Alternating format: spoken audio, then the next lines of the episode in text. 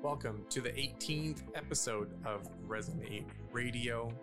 This is an episode we recorded back in the summertime, yet live on Clubhouse with Dr. Anna Schwabe. We really wanted to get into it. Dr. Anna kept on, you know, trolling me for all intents and purposes about using the word cultivar and being adamant versus strain. So I said, hey, let's have a conversation. Let's do it on Clubhouse and let's see where it goes. So, this is that conversation.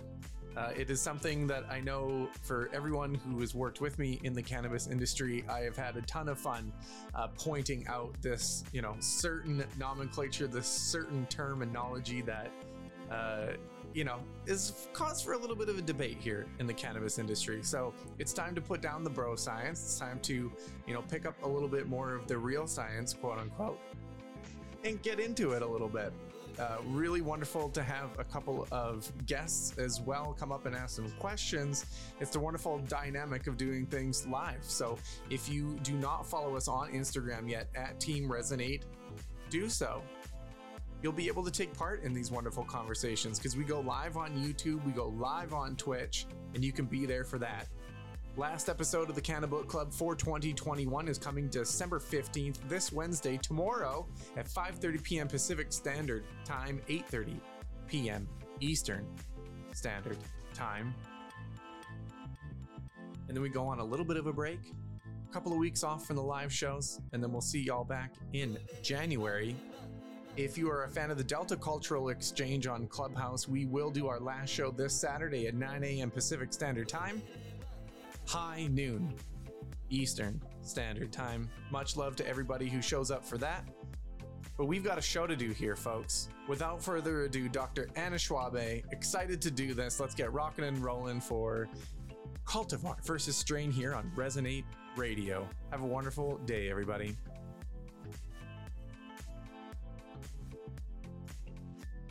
uh, hi, everybody. I'm glad you're so excited. I am um, I just kind of this slipped my mind, so I I, I hope I'm prepared. Um, but it's good to be here. I know you guys are a good time. So. Oh man, am I excited for this one?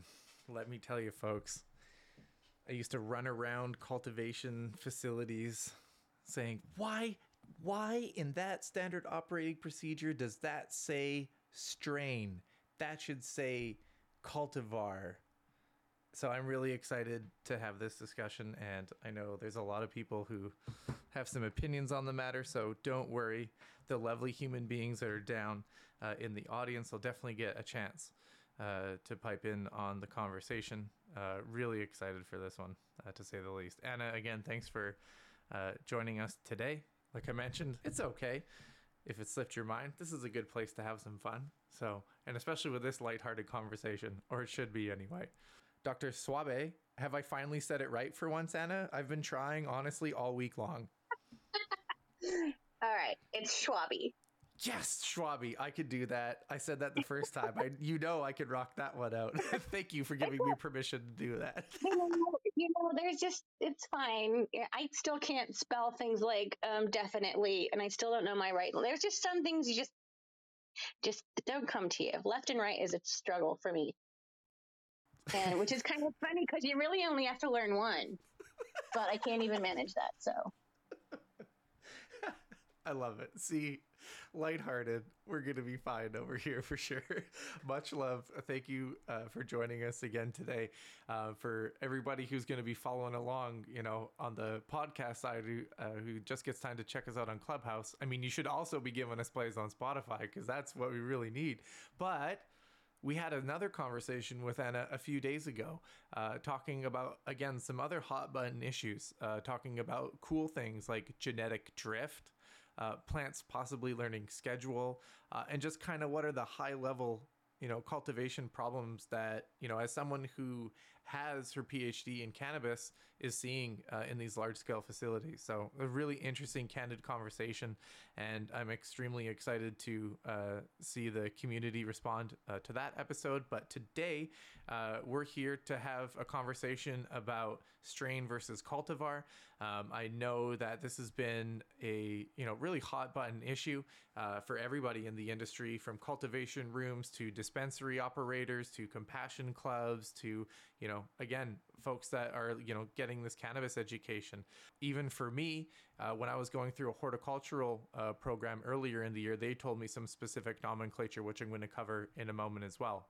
Cool. Well, I'm I'm here for it, and hopefully, I can um, I don't know, like help clarify some some information. And I'm not going to tell anybody that they're wrong, but um, except for Corey. Yes. Yo, I will accept it wholeheartedly. It's this is like this is the part that I love to brag about is that when I'm wrong, I totally own it. And so I'm really excited to see how I could possibly be wrong in this one because like there's always a possibility for sure. I don't, you know, everybody that we learn from might not always be right. And I, you know, kind of trust you spending just a few thousand more hours related to cannabis uh, at a PhD level than, you know, kind of a normal horticultural person. No offense to the horticultural person. I guess technically I'm educated with horticulture now, so I'm one of those silly people, but I digress on that. Um, Dr. Anna, please, you know, the folks haven't heard our wonderful cultivation chat yet. So please, for everybody here in, in Clubhouse, can you introduce yourself and let them know uh, what you've been doing in the cannabis industry? Hey, so uh, sorry, I was I thought I pressed the button, but I didn't press the button. I, I swear I'm a doctor. um, so Dr. Anna Schwabe, um, yeah, and I, I have my PhD is, is is in biological education, and my research was on variation in cannabis with a, a genetic um, sort of backdrop. So looking at variation in cannabis and and what that means as far as like the relationships among the various groups. You know, in cannabis we have hemp, which is below 0.3% THC in the United States and Canada and many other countries, but it varies. It varies um, worldwide in different countries. And then when you cross over that magical threshold, everything above that is um, not hemp. Uh, people don't like the M word, and, and I've been trying and racking my brain to find an alternative term that works. Um, I don't like the term drug type because there are hemp types that are also, uh, you know, medicinal, farm, farm pharmacological, uh, and also the word drug has um, an immediate negative connotation, which I am not uh, doesn't does not appeal to me to be calling them drug type cannabis. So that doesn't work for me. And then non hemp type cannabis works, but it's a mouthful. And um, so, if anybody in in the audience or on the on the stage has an, a good alternative for the term marijuana, please let me know because I've been struggling with this for months. But so I digress. Um, yeah so my my dissertation work was was looking at variation in cannabis and i went out and bought a bunch of strains from different dispensaries and i compared their uh, some genetic markers to find out where's the variation coming from where what is the genetic variation is there genetic vari- variation where we shouldn't see any. For example, things that should be clones or seeds of the same type should have very little variation among them. Um, so I wanted to check because there were people in the community that were saying, you know, they were getting different experiences from the same type of cannabis with the same name, but when they purchased it from d- different places and sometimes from the same place, it didn't have the same effects, which I thought was very strange. So that's where my interest sort of started and then it took off from there um, i was able to get a hold of some research grade marijuana from the national institute of health from um, the university of mississippi they didn't give it to me and if anybody wants to do this kind of study they probably won't give it to you either uh, but i was um, we had a lab at our school um, and I just took the DNA. I didn't take any of the plant matter. So um, then I was able to look at that, and that, that paper is in review and should be hopefully, hopefully, fingers crossed, published soon. It's been in review for uh, three years. It's um, I think people are scared to publish it, but anyway, hopefully that'll come out soon. And then we did some smell studies to find out if people from the general public could smell a genetic outlier. So, for example, and this was a double blind study, which was super cool. So, for example, if we had four samples of, say, um, uh, OG Kush, and we knew three of them were identical in their gen- in in their genotypes, and then one was a genetic outlier. Could people smell that difference? Um, and it wasn't for it. Was, the study wasn't. Um, we didn't ask for volunteers that were experts. We asked for whoever, non-users, noobs, experienced um, cannabis folk, bud tenders, anybody and everybody. There were some stipulations like we didn't take people under like you had to be over 21 obviously um, and i think we limited the age to 50 um, just because you know your senses kind of deteriorate after a certain age so other than that it was available to, to participate in the study to anybody in the public and we sort of recruited via social media so that was fun and then after that study i just wanted to look at uh, variation cannabinoids and terpenes. Turns out there's a bunch of variation. Um, of among plants with the same name, even when they're genetically identical. I just want to say a quick thing, real quick. I do see a couple hands that are raising in the crowd. Just give it a little bit longer here. We're going to interview Anna for about 20 more minutes uh, and just get a little bit more perspective on the discussion and what's happening. And then we're definitely going to get uh, you folks up here to take part in this conversation because I feel uh, it's an extremely important one uh, to say the least. And I'm really interested to have that discussion because often when you talk to other cannabis people about these things, it uh, it isn't really uh, as friendly as we want it to be. So uh, I'm really looking forward to um, opening up the conversation in a little bit. Uh, so I just wanted to segue into that to you know get through to this conversation because I've been dying to tell this to Anna for a few days now. Um, so Anna, this is what's being taught to me at the University of Guelph. This is why I've adopted uh, my cultivar uh, nomenclature so uh, so much. So I'll read it exactly from the text that I got. It says. Uh, interspecific refers to the fact that there are two different species so very rarely an intergeneric hybrid will be seen. Sometimes hybrids occur naturally in the wild, and this is one way of maintaining genetic variation. Natural hybrids are called varieties in the horticulture industry. Man made hybrids are much more common and are what give the huge range of color and form in many garden plants. Man made hybrids are called cultivars in the horticultural industry. So, that is what is coming from there. Now, am I just taking that and using it incorrectly? Because for me, like I believe, like especially where genetics are now with cannabis, it's you know it's man made. There's nothing coming out of the wild anymore. These are you know different again i don't want to even say the word variety i don't even know what to say anymore my friend. You have put me uh, in, a, in a conundrum. So uh, for me i'm still going to stick with cultivars but that is why i've stuck to cultivars is because of that course that i took. I used to call it strain all the time um, and then there was also you mentioned in our cultivation conversation that there was a paper that said you can't have um, a strain of cannabis necessarily, a strain of you know flowers. It's limited to um, like a biological bact- or a bacteria marine life, I believe. I think it is. But um, yeah, please correct me on that one. Let me. I can't wait to. This is Pandora's box. I'm so excited. okay, so Corey, what was the first sentence you read from that definition? It came off of the. Um, so I'll, yeah, if a flower from one species is pollinated by the pollen from a different species and seeds are produced, the plants from those seeds will be called interspecific hybrids. Interspecific okay. refers to the fact that there are two different species. So therein lies the problem. So cannabis sativa, there's only one species there are there have been um, suggestions and recommendations that the species are is split into things like cannabis sativa, cannabis indica, possibly even cannabis ruderalis. There's subspecies suggestions of Afghanica chinesensis. I don't know how to say that. I can never say that right. Um, et cetera, et cetera. However, right now, cannabis is only one species, so there is no interspecies hybridization. It's all intra. Um, so that's thing number one. Thing number two.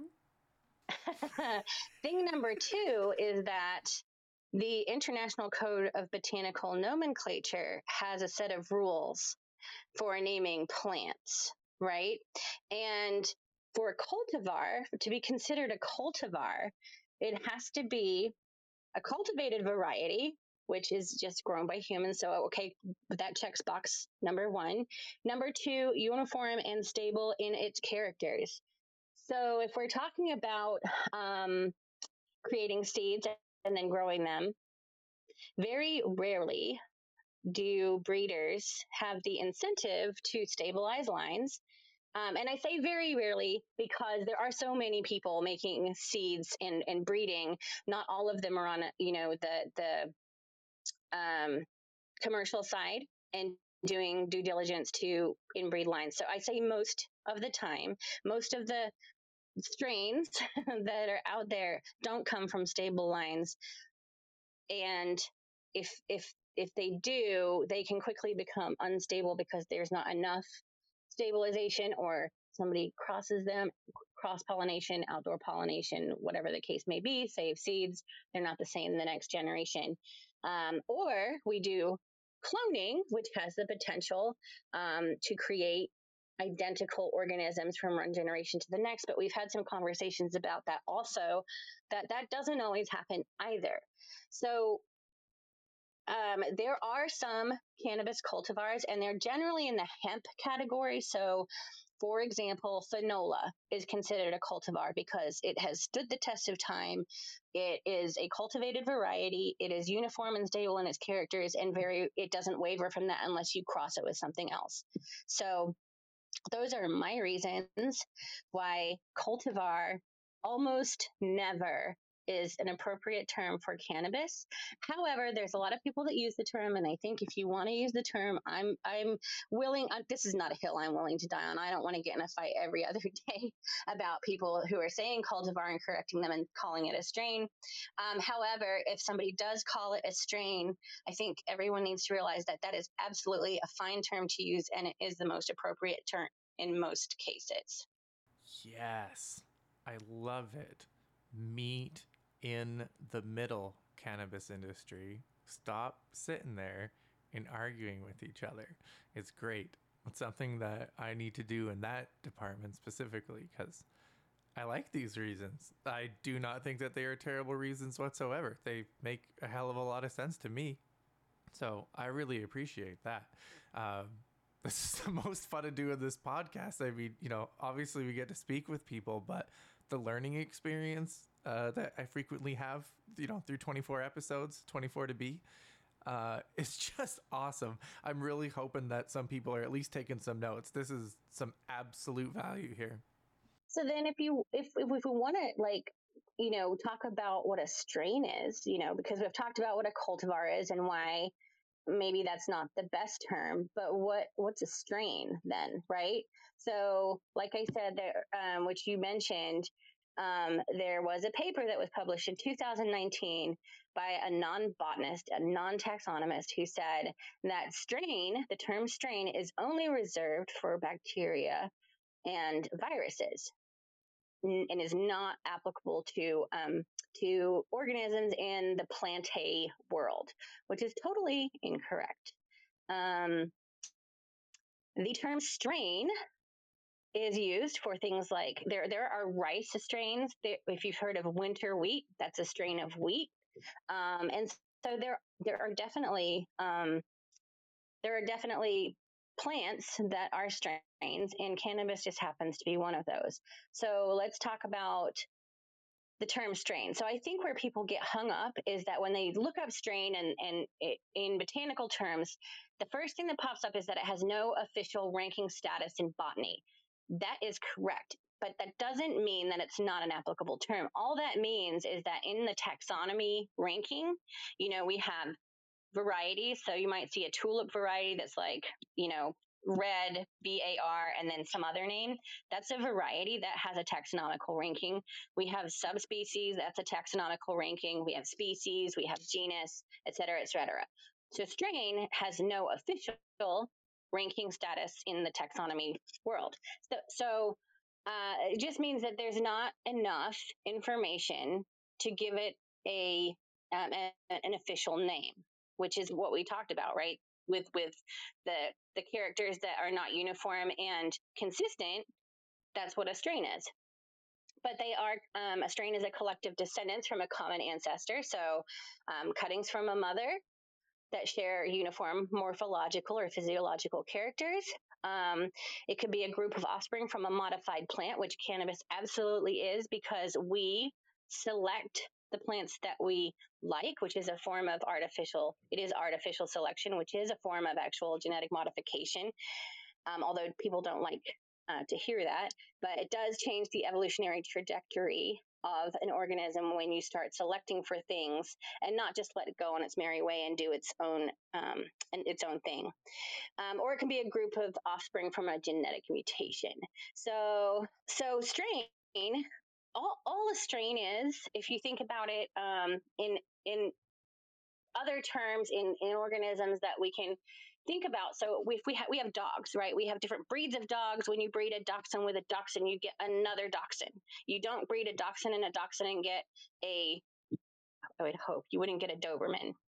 Um, those are breeds which would be sort of an equivalent of cultivar.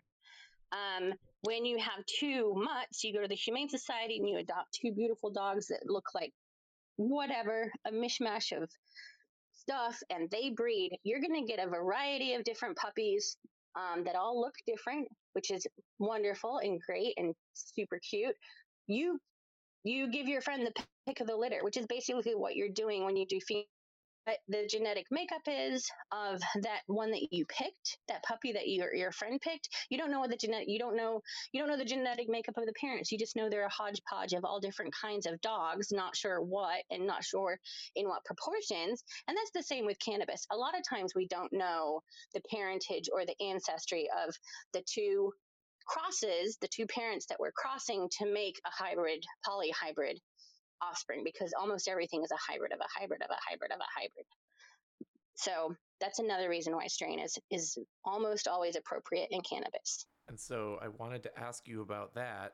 There are a couple of folks on stage here that have some coffee shop experience, and so we love to talk about indica and sativa and hybrid and all of that nomenclature when you're inside of the dispensary. So I wanted to ask you is this the same nomenclature that we should also be using as a consumer uh, when we get into these stores? Should we still be using indica and sativa even? What is kind of the discourse when we get into kind of that setting, or is this kind of terminology or vernacular that we can use again through all of the settings? Um, okay, so when I say hybrid, that just means we're crossing two different things. So you're not crossing you know the two of the same things you're crossing two different things. So unfortunately with this nomenclature stuff with sativa indica hybrid we're using the same words that apply to scientific terminology and species um, and morphology sort of definitions um, but we also use those same exact terms to uh, for that to describe effects, and the two things have zero to do with each other. You can't look at a plant. You can look at a plant and say that's an indica type plant.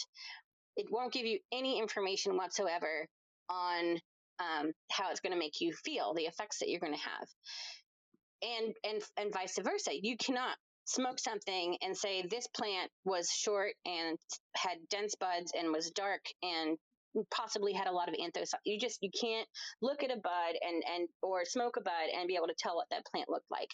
Um, the two things are not related. So this is where a lot of the confusion comes, where science is saying there is no difference between indica and sativa. Well, there is because you can look at a plant and look where it grew up and, and say, you know, warm plants are look like this and um, cooler temperature climate plants look like this. And those are local adaptations presumably um, p- probably phenotypic plasticity, but maybe not.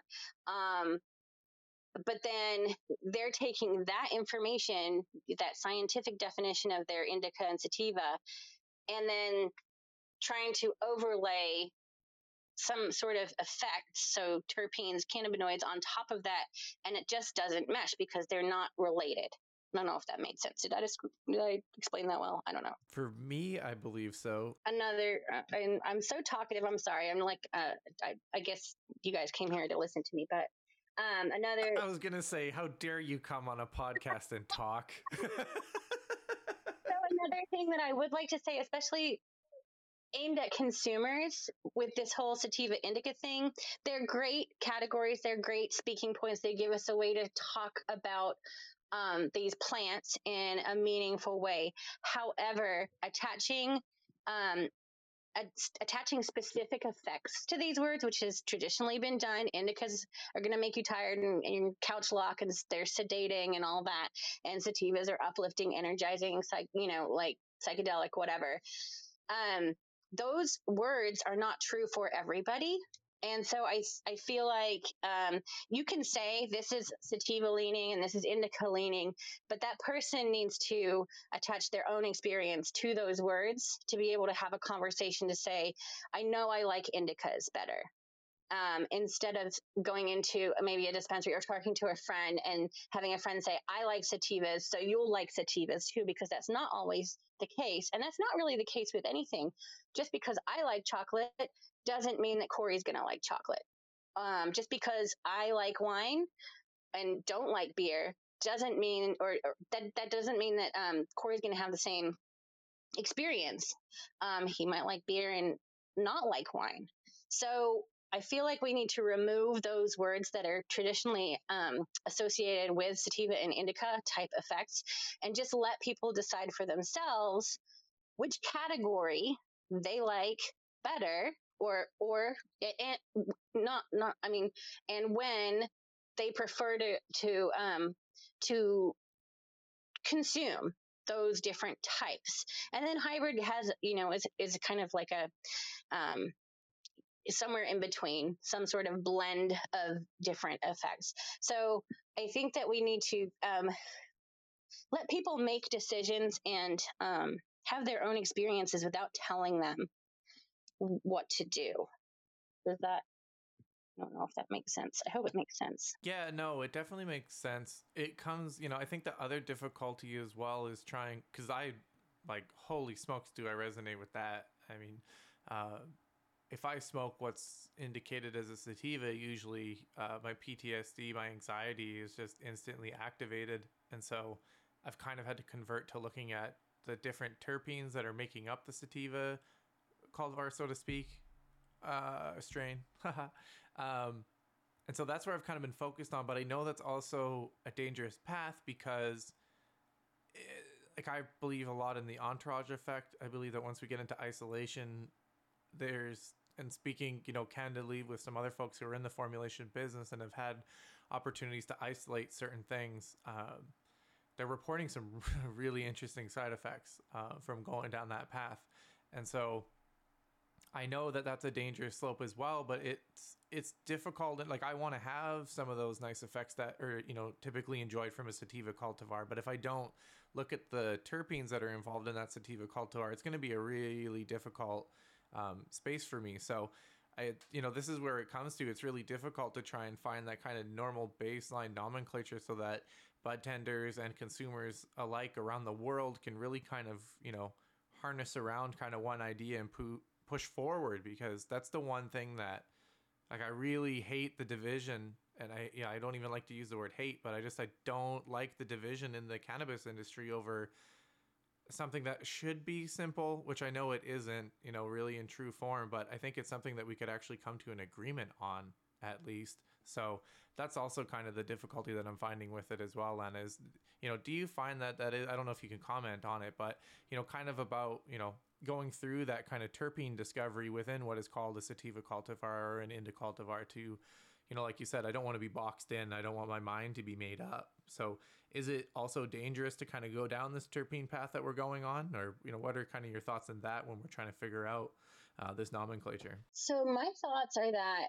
I so I I I think of cannabis in more of a, a holistic sort of thing, and everything that is in the the the whole whole the whole plant are are like ingredients. And you might have a little bit of something, you might have a lot of something, but the combination of the things is what contributes to the outcome. So if if we stop thinking about plants and cannabis and for a minute we think about pizza, let's say. Okay, so pizza. Everybody knows what pizza. I hope everybody knows what pizza is because it's freaking amazing. It's got your basic ingredients. It's got your crust, your sauce, your cheese, your toppings. But what those toppings are matters a lot. Um, for some people, what's in that crust could matter a lot. If it's if you've got a gluten allergy and you eat something with gluten in it, you're going to have a bad time. So you would want to know if your pizza contains gluten, and that may be the, the case for some people with cannabis um, certain terpenes they might have allergies to or very sensitive responses to certain cannabinoids. So you'd want to know in that case. I like pineapple. Pineapple is great. I like ham. I love ham sandwiches. If you put pineapple or if you put pineapple on my pizza, I'm going to punch you in the face. I hate pineapple on pizza. And that is a personal preference. Um, and it doesn't, it's not wrong. It doesn't mean anything really. It's just my preference. And so I feel like, uh, oh, and then there's, you know, there's really tiny ingredients like a little bit of sugar in the dough or, you know, a little Parmesan sprinkle on the crust. Although there's not a lot of it, uh, it can make a big difference to the taste of the pizza. And so you can think of those as like the minor terpenes or the minor cannabinoids that really make a difference in the product. Um, and we have mass produced pizzas, which ah, they're okay. They're not great. And then we have more boutique type pizzas where you go and everything is gourmet and it's delicious. It's a little more expensive, but you get what you pay for, sort of thing.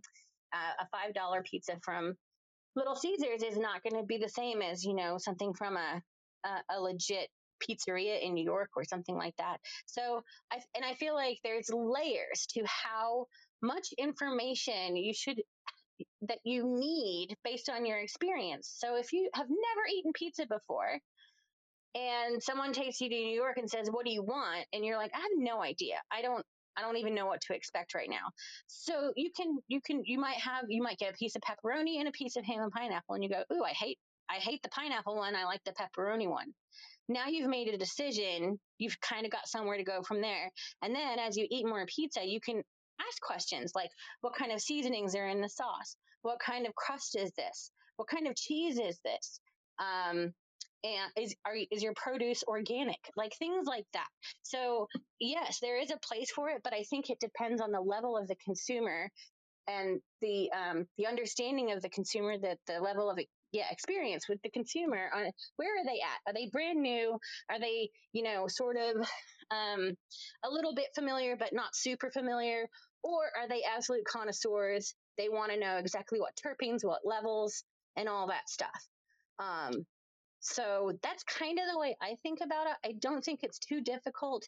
It's just it takes a little bit of understanding on who who your audience is. Who are you talking to? Is it is it a new person or is it somebody who really does have a deep understanding of these things and knows what they need and want?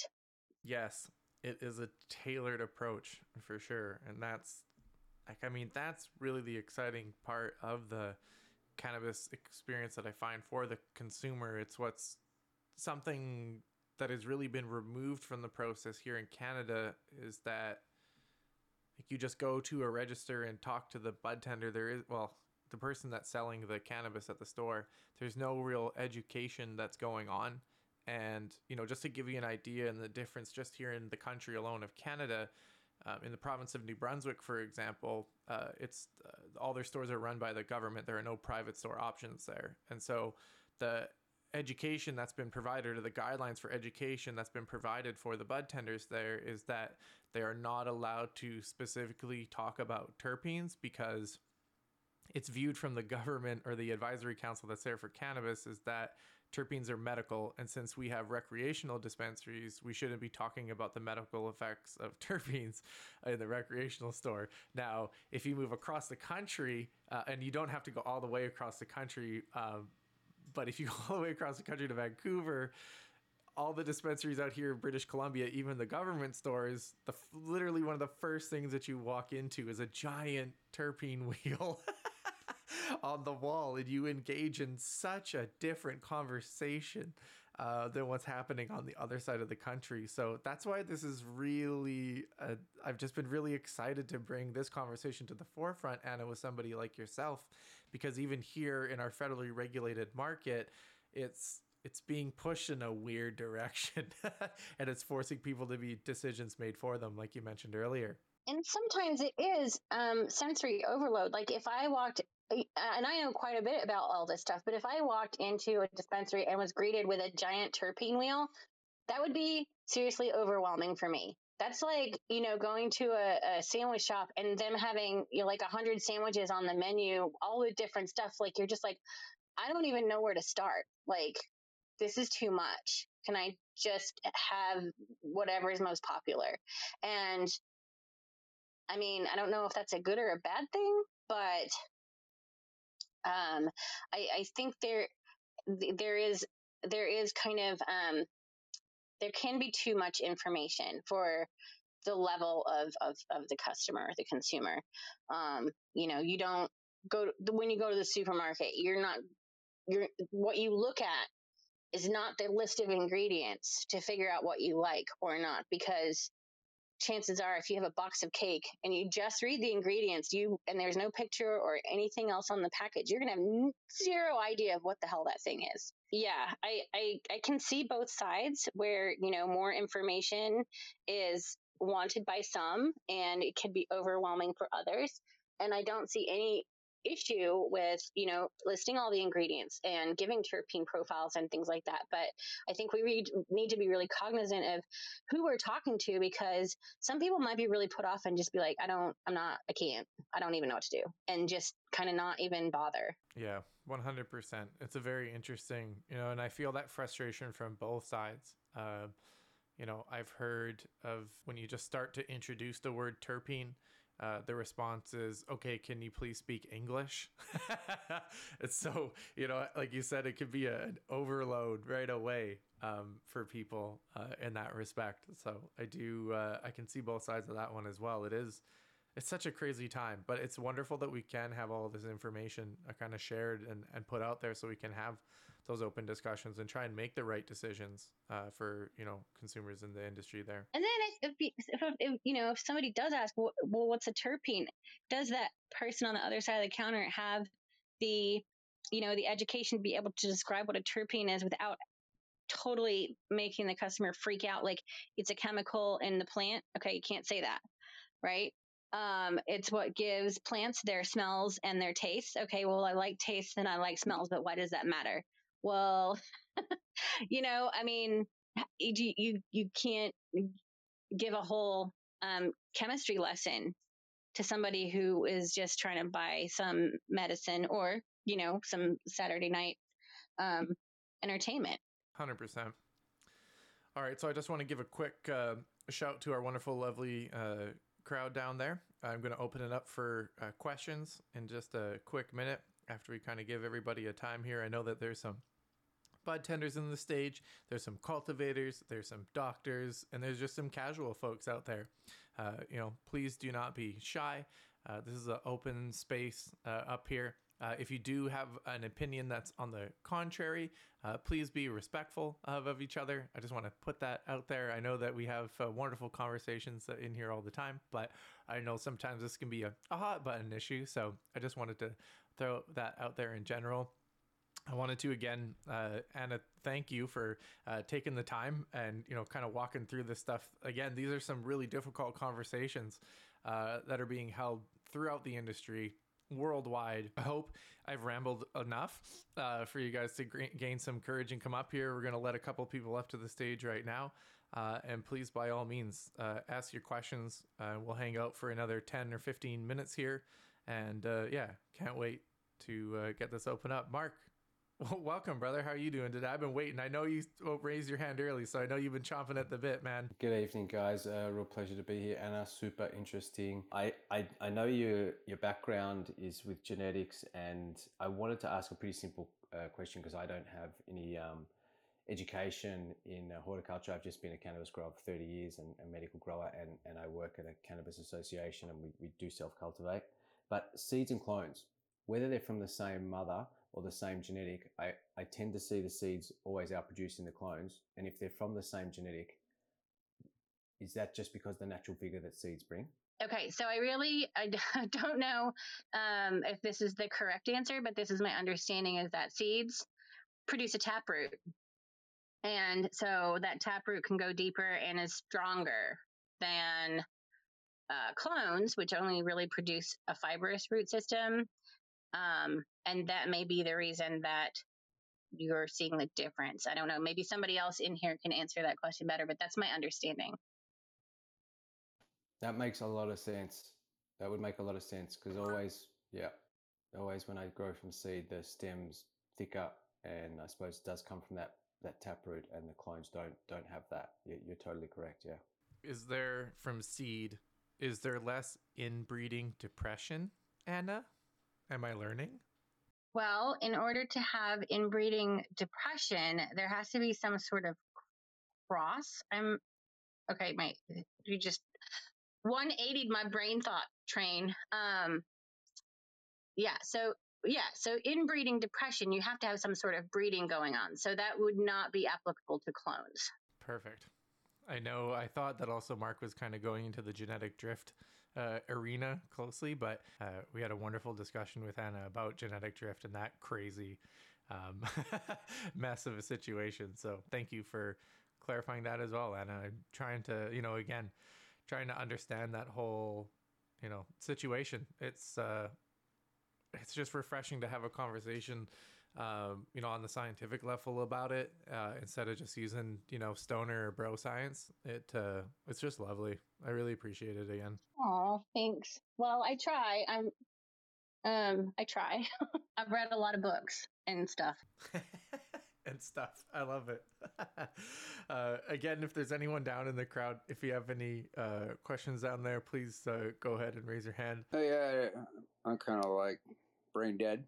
Um, Hey Anna, that was like my brain is blown away. So, um, I think I need to read stuff. Is this all in your district? Uh, you know, did you write about all this? Because we gotta read those books and stuff. We gotta read those books and stuff, Rick. Books and stuff. It's a lot of books uh, and stuff. yeah, the stuff part I think I've already done, but the you know like how did you come up with all this? Did you take all of that and just kind of like all this information and create this, or do you is, is this where did this all come from? So, so a that, lot of it. So for me, like I, you know, I had heard every like I know that people call cannabis strains. They just do. And then I started getting corrected and uh, I was told, no, it's a cultivar. So I was like, okay, so what is a cultivar and what is a strain?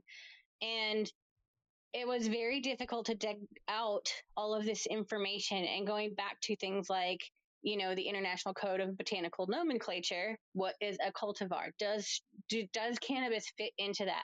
And you know where where Corey's coming from, you know, with a um, with his history in in horticulture and being told that it's a cultivar because it's cultivated by humans. Well, yeah, but it's not. It's not. It doesn't reach the standards, right? So, uh, so then what is a strain? Um, so then I looked into what is a strain, and I looked up, you know, how does that apply to plants? Why would that apply to cannabis? So it's me just basically asking questions why people are why why are people saying these things and then I came across the paper.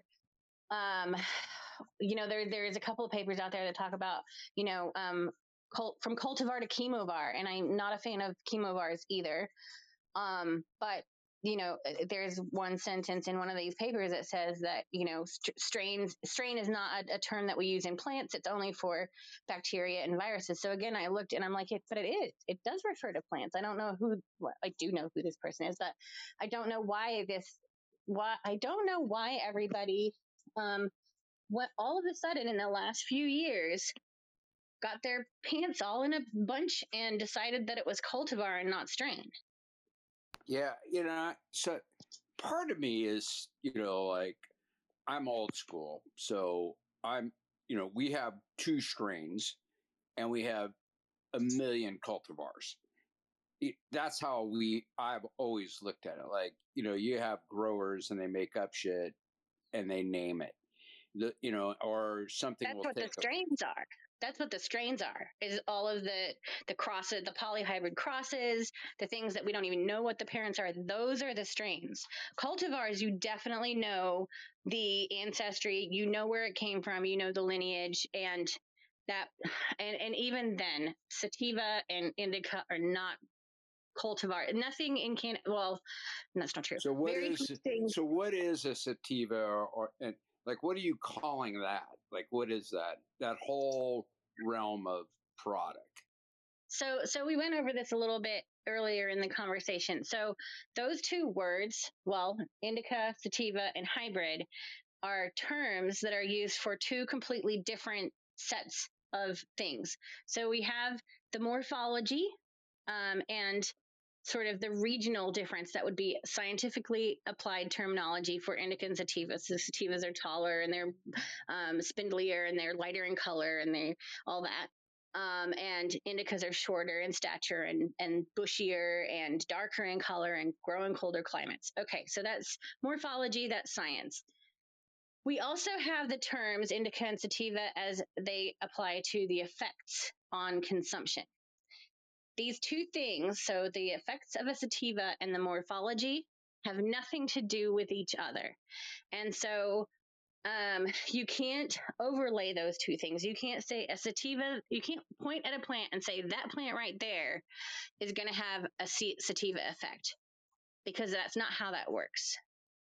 So we've got two different two different lines of communication using the same terminology for two completely different things and it's confusing everybody and it's unfortunate but i feel like um, you know you just have to be really clear when you say indica or sativa what you're referring to. So if you say indica or sativa type effects obviously you are talking about how the plant is going to affect you on consumption or the effects that you have when you when you consume an indica type or a sativa type. If you're talking about morphology, so when you go out into your garden and you say, Oh, I have three sativas and two indicas, you need to be really specific about what you mean by that. Um, I have two, two that are showing, you know, a sativa type um, phenotype, a sativa phenotype, or, or a, sativa morphotype, or whatever you, however you want to call that. Or you can say I, I have a hybrid phenotype, morphotype, however you want to say that. But yeah, you need to be clear because they're not the same thing. And science is saying there's no difference. Well, and consumers are saying there is. Um, but it's because the two terms don't match up. They they're they're not connected. So you you saying that Finola is a cultivar because it's an established, uh, uh, stable genetic for a long time, and it's I think it's one of twelve legal industrial hemp varieties that you can buy? Yeah, so there's there's yeah. a there's a list of of cultivated varieties. It's not a long list, um, but Finola's on there. I think US 31 and US 13 are on there. Um, I think Carmangola, Carmagnola, however you say that, th- I think that's on the list. Yeah, that's right. That's right. Yeah. Um, and there's a there's a um uh, Finola's on there. I, I have uh, anyway. It's not a very long list. Um, like you said, twelve, I think, Mark, and I would say yeah, maybe it's like twenty-five. It's not a long list. Um, and those are those are cultivars that have been registered with the international um, code uh, for cultivars. So they have been able to establish you know, you have to be able to establish parentage. You have to be able to establish that it's consistent and um, all of that stuff. And then once you do that, you can get your your plant registered, and that's you know, they, then then you also have are, are given some protections if you're the breeder of that. But most people don't bother to go through that, um, or and they don't have the their their plants don't have the what do I want to say the, the they just don't make the cut. Would would some of the landrace sativas that we're using, like the Malawi Gold and like the Punto Rojo from Colombia, some of those really old established uh, land races that they're now using, like Greenhouse and some of the other seed companies, they go and they take these land races on uh, like strain hunters. Would the, some of those land races be be referred to as cultivars as well that we're now using to not unless somebody registers for it. So so really like part of the the whole being able to call it a cultivar, it needs to be registered with that that um, international um, what did I call it? I, it's a process. It's a political process and a, a monetary yeah, process. it needs to be registered with the International Code of Botanical Nomenclature. So you can't just say it's a, like just because you want to call it a cultivar doesn't make it a cultivar. You actually have to go through a process. Yeah, right. Of showing, you know, like you have to give them so many seeds. You have to have data. You have to show that it's consistent in morphology and, and characteristics and all that. Um, and, and a lot of times you have to give some sort of genetic information to show that it's you know unique and um, it, you can't just give it a name and call it a cultivar. Yeah, you have to establish a background and a, and Mhm. a history with the plant. Yeah. Yep, and I'm not even sure that land that land races would be uh, eligible I because mean, who? they, they don't belong to anybody. Nobody cultivated them. They just are there and locally adapted or whatever. And who owns those? I don't know. So I don't know if they would even be eligible, but you could take two land races potentially, breed them and say, this came from this land race and this came from this land race. And now I have this. And I, I don't, you know, I haven't been through the process and this is not at all my interest, but yeah, there is a whole process that comes with that. And the people who registered Finola and all those other things, they jumped through all the hoops and did the things and got them on the list. Uh, but ultimately, all, all cannabis was uh, made by Mother Earth uh, through natural process. And uh, if we really think about it, nobody owns any land or anything. Well, we could have a discussion about that, but uh, probably not today. Can we have that discussion the other night? I love it. Oh man, I knew this was gonna be a banger.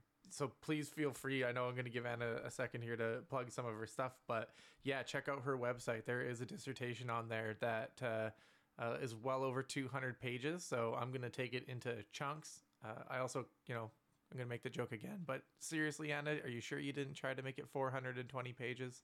That would have been awesome, man. But uh, You know, I'm really pissed now that I didn't even think of that.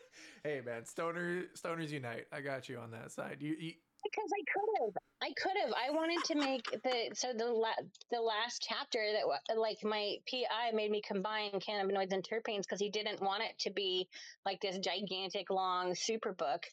Um, so I very much shortened those chapter that you know those two chapters and put them into one.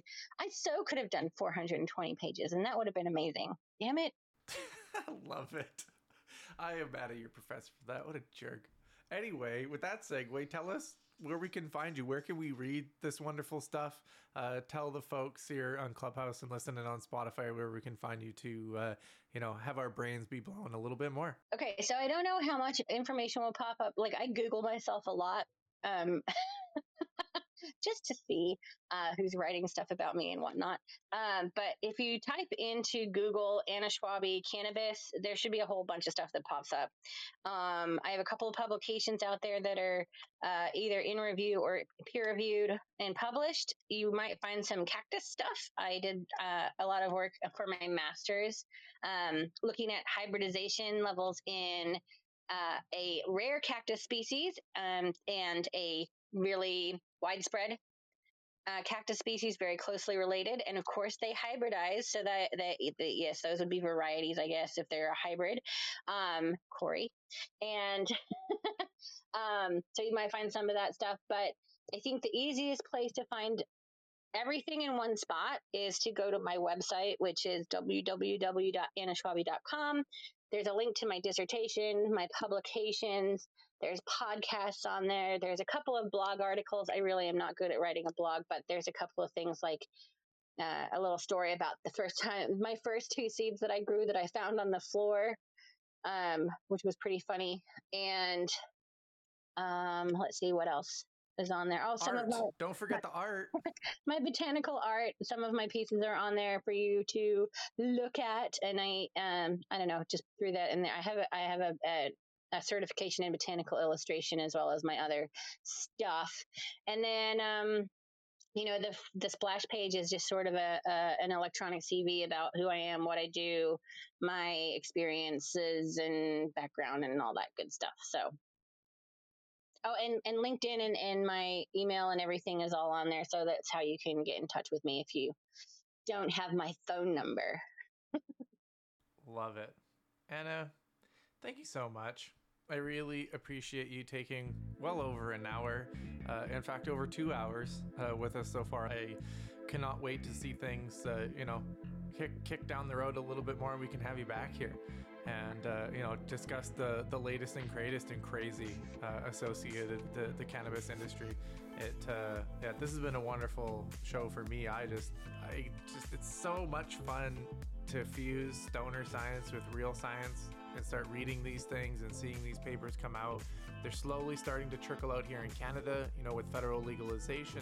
Our public universities, our universities up here are able to, you know, get their cannabis research licenses. And so there is going to be some absolute groundbreaking stuff uh, that's going to be coming out in the next few years. And I cannot wait. So, with that, real quick, uh, as always, there's a greenhouse at the top.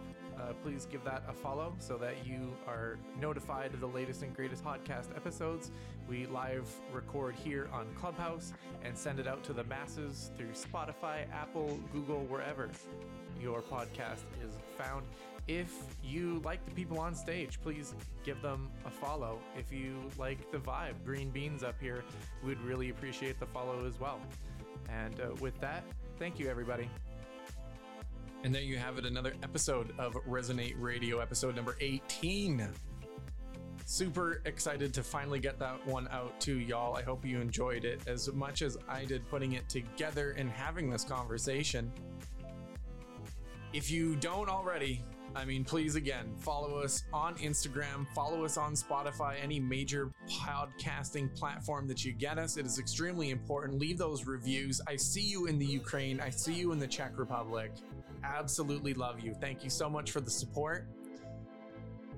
We're going to have a little bit of a wrap episode coming soon. Can't wait to get that through. Resonate Radio is allowed to do video podcasts, folks. We are going to be getting that format rocking and rolling. So stay tuned. Big things happening here on Resonate Radio. I hope you all have a wonderful day, and I will see you all shortly. Take it easy, everybody.